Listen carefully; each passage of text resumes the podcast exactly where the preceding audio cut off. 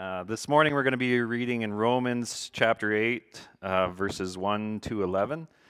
And uh, I'm hoping that I got the slides on the same version that I have that I'm reading this morning because I cleared that up from last time as well. So it's uh, starting verse 1 Life through the Spirit. Therefore is now no condemnation for those who are in Christ Jesus. Because through Christ Jesus, the law of the Spirit who gives life sets you free from the law of sin and death. For what the law was powerless to do because it was weakened by the flesh, God did by sending his Son in the likeness of sinful flesh to be a sin offering. And so he condemned sin in the flesh in order that the righteous requirement of the law might be made fully in us, who do not live according to the flesh, but according to the Spirit. Those who live according to the flesh have their minds set on what the flesh desires, but those who live in accordance with the Spirit have their minds set on what the Spirit desires. The mind governed by the flesh is death, but the mind governed by the Spirit is life and peace. The mind governed by the flesh is hostile to God. It does not submit to God's law, nor can it do so. Those who are in the realm of the flesh cannot please God. You, however, are not in the realm of the flesh, but are in the realm of the Spirit, if indeed the Spirit of God lives in you. And if anyone does not have the Spirit of Christ, they do not belong to Christ. But if Christ is in you, then even though your body is subject to death, because of sin, the Spirit gives life because of righteousness. And if the Spirit of Him who raised Jesus from the dead is living in you, he who raised Christ from the dead will also give life to your mortal bodies because of the Spirit who lives in you. The reading of God's Word. Paul starts off today's passage with a logical argument. There is no condemnation for those who are in Christ Jesus basically, if you want to break it down, Christ cannot be condemned, and as such, we cannot be condemned if we are in Christ and Christ is in us. We are inheriting his righteousness, and because of who Christ is and what he did, we have no condemnation on us. And it's extremely important as many believers think that there's still some condemnation on them. Like Christ did most of it, but the rest of it is up to me. And if I mess up, then there's some condemnation on me for until I get it right for a period of time. These believers live not under the peace of the freedom of Christ, but under the burden of trying to maintain it. But we see here there is no condemnation for those who are in Christ. And why? Because, as we read in verse 2, because through Christ Jesus, the law of the Spirit who gives life has set you free from the law of sin and death. So, not because anything that you could do or have done or will do, but because of Jesus Christ who sets us free from sin and death. I want to pause here for a moment because there's a logical conclusion that we can make from there not being any condemnation on those who are in Christ. And for all you Sunday school scholars, I know you know what it is, is that there is condemnation on those who are not in Christ. And that's a scary reality that most of us don't think about day to day. We get lost in our busy lives, living for the next minute, hour, week, or year, not even thinking about eternity or the eternity of those around us. And there's family members that we do not share the gospel with because it creates a discomfort. Friends we do not share the gospel with because we risk losing them as friends. Coworkers, neighbors, you're the lady in front of you at the checkout counter they all need to hear about salvation and the freedom of sin for their eternal souls, and we don't share it with them because it's just easier not to. Yet this verse indicates that they are under condemnation from God if they do not have Christ Jesus in them. There's also a reality we need to be thinking about Muslims, Mormons, Jehovah Witnesses, Jews, and any other friends that are resting their eternal souls on something that is not Christ Jesus. Jesus Christ, who is the Son of God, who was born of a virgin, who lived a perfect, sinless life, who died for the sin of the world, who rose again, proving he is who he claimed to be. Any faith outside of that puts you under the condemnation of God. And we see in verse 3 For what the law was powerless to do because it was weakened by the flesh, God did by sending his own Son in likeness of a sinful flesh to be a sin offering. When I think of the law as helpless to protect you, um, I'm going to use a hockey analogy here, and I'm sorry if you don't follow hockey, but I do. Um, for an anonymity, anonymity, yeah, we'll use, uh, we'll call him John Sherry.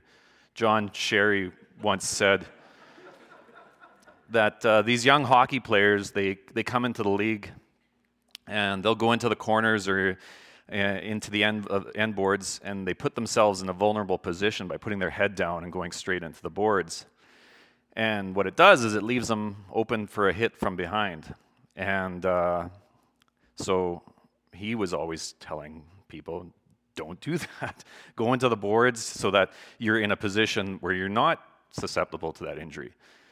So, what the league did instead is they implemented uh, these rules to protect those players. So now there's a major penalty, and for those who don't know, it's a five minute and a game misconduct. So you leave the ice for the whole game, and your team is down for five minutes, whether or not the other team scores or not, you're down for a player for five minutes. And in the younger levels, I remember when Seth was in, in Atom, uh, they actually had stop signs on the back of the kids' jerseys to remind you don't hit them into the boards from behind. The only problem with this is if anyone doesn't listen to the rule and they hit you from behind, you still get injured. You can still have a career ending injury or, or paraplegic or anything like that because the law is ultimately powerless to defend you when it's broken. And I, I, guess old John Sherry there was right when he said you have to keep your heads up out there. Um, I think you know where I'm going with this, and it's a bit of a stretch. But uh, the law is ultimately powerless to defend us, and we need to be looking up to Jesus to save us. So, for friends who are trying to gain salvation by some set of rules or commands, the law is powerless to do anything to save them. And Paul would have been the chief proponent for this because he, if anyone, could understand it. In Philippians chapter 3, verses 4 to 9, we read, Though I myself have reasons for such confidence, if someone else thinks they have reasons to put confidence in the flesh, I have more. Circumcised on the eighth day of the people of Israel, of the tribe of Benjamin, a Hebrew of Hebrews, regarding the law, a Pharisee, for zeal, persecuting the church, as for righteousness, based on the law, faultless. But whatever gains to me, I now consider loss for the sake of Christ. What is more, I consider everything a loss because of the surpassing worth of knowing Christ Jesus my Lord, for whose sake I have lost all things. I consider them garbage that I might gain Christ, to be found in him, not having a righteousness of my own that comes from the law, but which is through faith in Christ, the righteousness that comes from God on the basis of faith. Paul here considers everything he did and could do as worthless garbage. And while we think on this, if anyone would have appeared to be in good standing, it would have been Paul. But we see that the law was powerless to save even Paul, who would seem best at trying to keep it.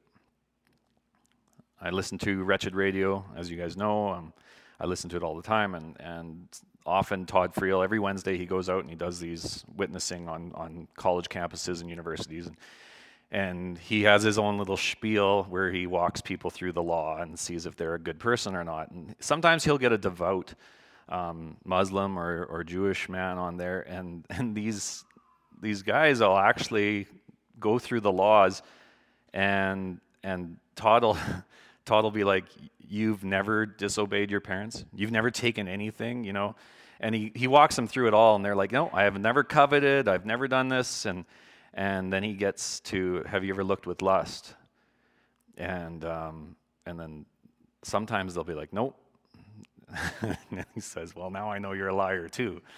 so it seems like no matter what we try to do, like even if we were able to keep almost all the commandments, it's like it's in our human nature to lie, to lust. And honestly, if most of these guys were honest, I think they had done most of the other things as well. The law does not empower us to keep the commandments, it simply points out how weak we are in the flesh to do it. As we move on to the end of verse 3 into verse 4, it reads, And so he condemns sin in the flesh in order that the righteous requirement of the law might be met fully in us, who do not live according to the flesh, but according to the Spirit. And this to me is one of the best parts of the passage. It concludes that the righteous requirement of the law, that is that we should actually keep the law, which we are all unable to do, can be fully met in us, not by our own efforts, but because of Jesus Christ. However, it seems to add a requirement that we keep this righteousness by not living according to the flesh, but according to the Spirit, which doesn't seem to quite work with the flow of what Paul has outlined to this point that we have uh, freedom through grace in Christ, uh, that we cannot earn our salvation. So, what do we do with that? Well, a further study into the ending of this passage seems to indicate that this portion of the text wasn't actually part of the original ancient manuscripts. Hence, it would make sense. It doesn't quite seem to fit how it's written here. Some scholars believe it was likely added by a copyist who either made a mistake or thought maybe they could help Paul out by connecting this uh, into uh, and transitioning it into verse 5. But however it might be, I don't want to throw the baby out with the bathwater. Because there is a reality that those who are in Christ do not live by the flesh any longer. Not as a requirement of salvation, but as a result of it. So we know that true believers cannot continue to entertain sin in their lives as a habit because we have a new nature. We see in 2 Corinthians 5, verses 16 and 17. So from now on, we regard no one from a worldly point of view. Though we once regarded Christ in this way, we do so no longer. Therefore, if anyone is in Christ, the new creation has come. The old is gone, and the new is here. So, as believers, we should be living as a new creation. And while it's not a requirement of salvation, and maybe it wasn't in those original manuscripts, I would be hard pressed to find a true believer who would say they could be living in the flesh if Christ is in them and they in Christ. Further to this, as we read on, Romans 8, verses 5 to 6, those who live according to the flesh have their minds set on what the flesh desires. But those who live in accordance with the Spirit have their minds set on what the Spirit desires. The mind governed by the flesh is death, but the mind governed by the Spirit is life and peace. So, what does it have, or what does it look like to have your mind set on what the flesh desires? Well, I don't think you have to look too far into a newspaper or magazine article, watch a TV advertisement or two, or flip through Instagram or Facebook. You will see what the flesh desires. The flesh desires for sexual immorality, lust, hate, division, coveting, murder of the unborn, disobedience to authority, focus on self and selfish gain, and constant screams for the approval of others. It is the way of the world and has done far more than just creep into the church. It's almost like the church is embracing it in many ways. And when the church does not speak out against evil, does not care for the lost, and is more worried about what the world thinks of us than what the Great Commission is, then it is living according to the flesh. And there's a stark warning given in Galatians 5 19 to 20. It says, The acts of the flesh are obvious sexual immorality, impurity, debauchery, idolatry, witchcraft, hatred, discord, jealousy, fits of rage, jealous, selfish ambition, dissensions, factions, envy, drunkenness, orgies, and the like. I warn you, as I did before, that those who live like this will not inherit the kingdom of God. And I had actually built my earlier list that I said um, about what I see on TV and social media before I looked up this passage. And it's a sad warning how closely the two are aligned. Um, the counter to this is the end of verse 5. It says, But those who live in accordance with the Spirit have their minds set on what the Spirit desires. Well, what does the Spirit desire?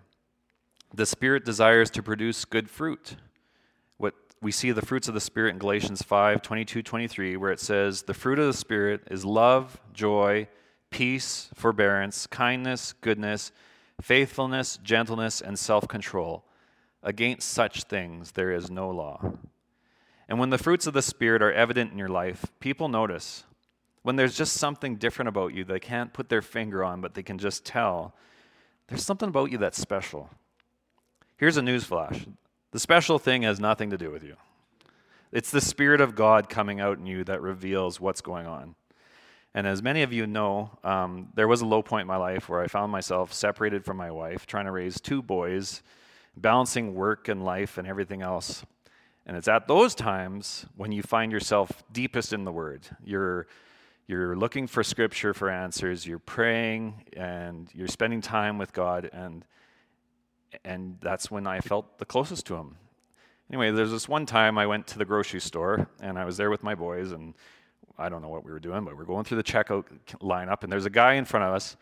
His name is James Gladys, and many of you know him, but I didn't. I didn't know this guy. I'd never met him, and uh, and I went to the Baptist church, and he went to the MB, so you know we never talked. and and I'm just in the lineup behind him, and I'm talking to my kids, and I don't even think I don't know what I was saying, but anyway, he just turned back to me and he's like, "Pardon me, do you mind me asking, are you a believer?" And I said, uh, Yeah, I am. And, and we hit it off and we started talking like old friends who hadn't seen each other for 20 years. Now, I ask you, is there anything special about me? Nope, not a thing. But when the Spirit of God is on you and you're living in accordance with the Spirit, it will flow out of you. It will be evident to others around you. But when you live according to the flesh, you stifle the Holy Spirit and you will look very much like the world around you. As we move on to the passage from verses 7 to 9, we read The mind governed by the flesh is hostile to God. It does not submit to God's law, nor can it do so. Those who are in the realm of the flesh cannot please God. You, however, are not in the realm of the flesh, but are in the realm of the Spirit, if indeed the Spirit of God lives in you. And if anyone does not have the Spirit of Christ, they do not belong to Christ. When I think of these words, the mind governed by the flesh is hostile to God. I think of so many of my encounters I've had with people who know I am a believer before I even enter the conversation with them. It's like they have their heels dug in before we even start. I used to work for this company, and, and uh, I, I, worked with this guy. He actually worked in Grande Prairie, and I worked in Fort St. John, so we didn't see each other that often. But every quarter, we'd have these, these business meetings where we'd go over important things like safety and profits, whatever and um, and there were breaks throughout the day where you you know you go you know use the washroom or go get a coffee and that kind of thing. And I remember I was walking over to the coffee station, and um, and he was it was almost like he was there waiting for me, you know. And as I was walking up to get a coffee, he's like, "Hey, are you all ready for Easter? You know, when uh, Jesus Christ came to take away the sins of the world." And I was like, "Wow, yeah, I, I am." And he's like, I, you know, I, I didn't know he was dug in like that already. And he immediately follows it up by one teenager gets pregnant and I have to hear about it for the rest of my life. And uh, so, I, yeah, I knew where we were at there. So I, of course, I didn't back down. So I, I just said, you know, there's more ancient manuscripts outlining the prophecies of, of his life and his fulfillment of those prophecies than any other text. And he just said, liars copying lies. It doesn't prove a thing that's hostility to God. And I was in a spiritual battle before I could even put my boots on. And I believe that this is the current state of most of the conflict we see in the anger and hostility against anything godly. We read in Ephesians 6:12, "For our struggle is not against flesh and blood, but against the rulers, against the authorities, against the powers of this dark world, and against the spiritual forces of evil in the heavenly realms." So when you see the hostility towards Christian values, attacks against things we, we used to know and assume, like a boy is a boy and a girl is a girl, anything remotely to the historical right, you have to remind yourself that you're not in a battle with these, with these individuals and that there's a spiritual battle going on against anything in alignment with the image of God. So when you ask yourself, how in the world can a gay pride group walk alongside and an Islamophobia group. Well, if they're both aligned against the image of God, then they have a united goal. And when an overweight male can go win a women's beauty pageant, and you ask, where are the women's rights groups in opposition? Well, if they're both promoting something against God, they have their alignment. And in the same way that two Christians who have never met can instantly share a bond that goes beyond understanding, two non believers governed by the flesh share a bond that they're united in their hostility to God. They cannot submit to God's will. Their minds are against it, and they cannot get in alignment without the intervention and calling of the Holy Spirit. One commentary I read said it like this Carnal men are subject to the law's sentence of condemnation, but not to its precepts. By obedience to them, there may be an external, which is a servile obedience to it, but not a free, voluntary, internal one, and much less a perfect one. The carnal mind is so far from an obedient subjection to the law and is so far off from the law that it hates and despises it thwarts and contradicts it in every instance, and as, uh, and as much as it, it lies, makes it void, which fully proves the enmity of the carnal mind against God. For hereby his being is denied, his sovereignty disputed, his image defaced, his government withdrawn from him, and these persons are declared and declare themselves enemies to him. Those who are in the realm of the flesh cannot please God. So when you see the attacks in your everyday life on the very things of God, the image bearers of God, and the values of God, you should not be surprised. You should be prepared, informed, aware of it, but not surprised by it. I think a lot of our surprise comes from the speed of which it has happened. Because uh, I grew up in the 90s. And in the 80s and 90s, groups like Focus on the Family, and other uh, groups like that worked really hard for Christian rights, uh, individual rights, family rights. And since then, we've seen not only all of those things that they worked so hard for overturned, but now a lot of those things, like marriages between one man and one woman, that's hate speech. And you can't even say it anymore. And I'm thinking about it. I think my generation was kind of that last generation that we still got to receive all of the rewards for the efforts and work that the previous generation had done, but we didn't do any of the legwork to keep it. Youth groups were more like social clubs. Um, parents quit working to ensure their kids were restricted to the same values that they were.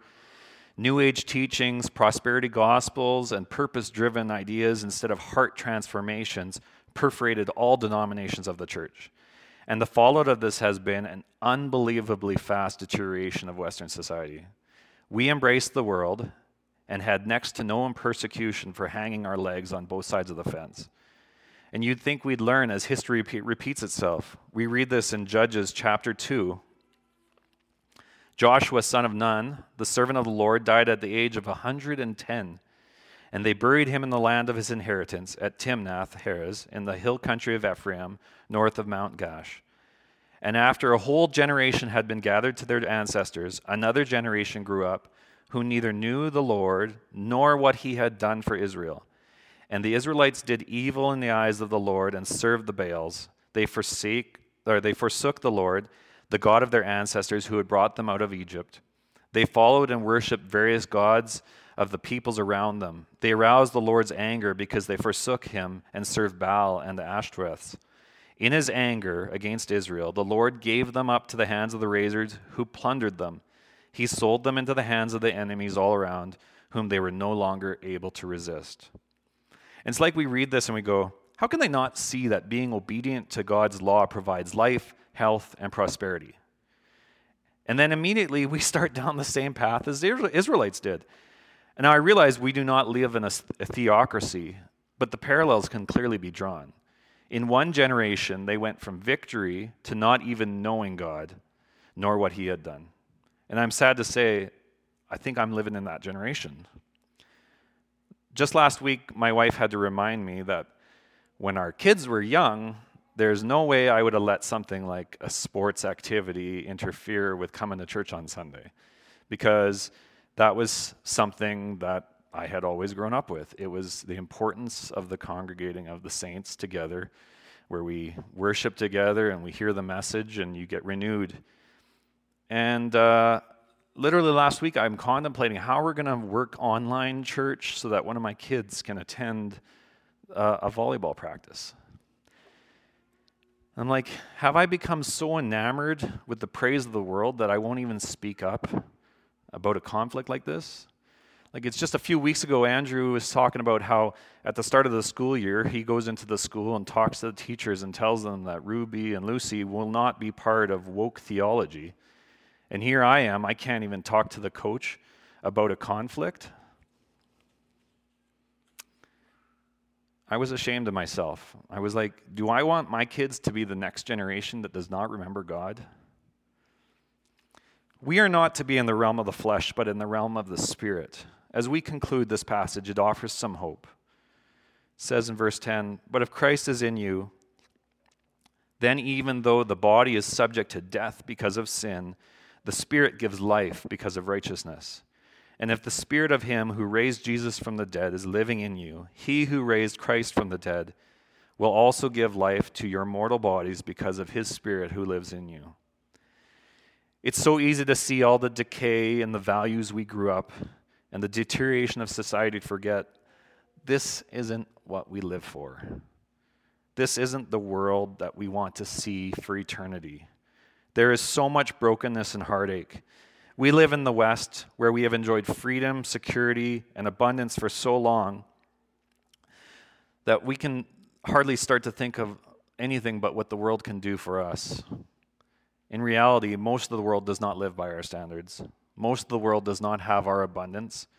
There are people starving, children abandoned by parents, families destroyed by war, governments impoverishing their people right now through corruption, and the list goes on and on. And this is happening right now.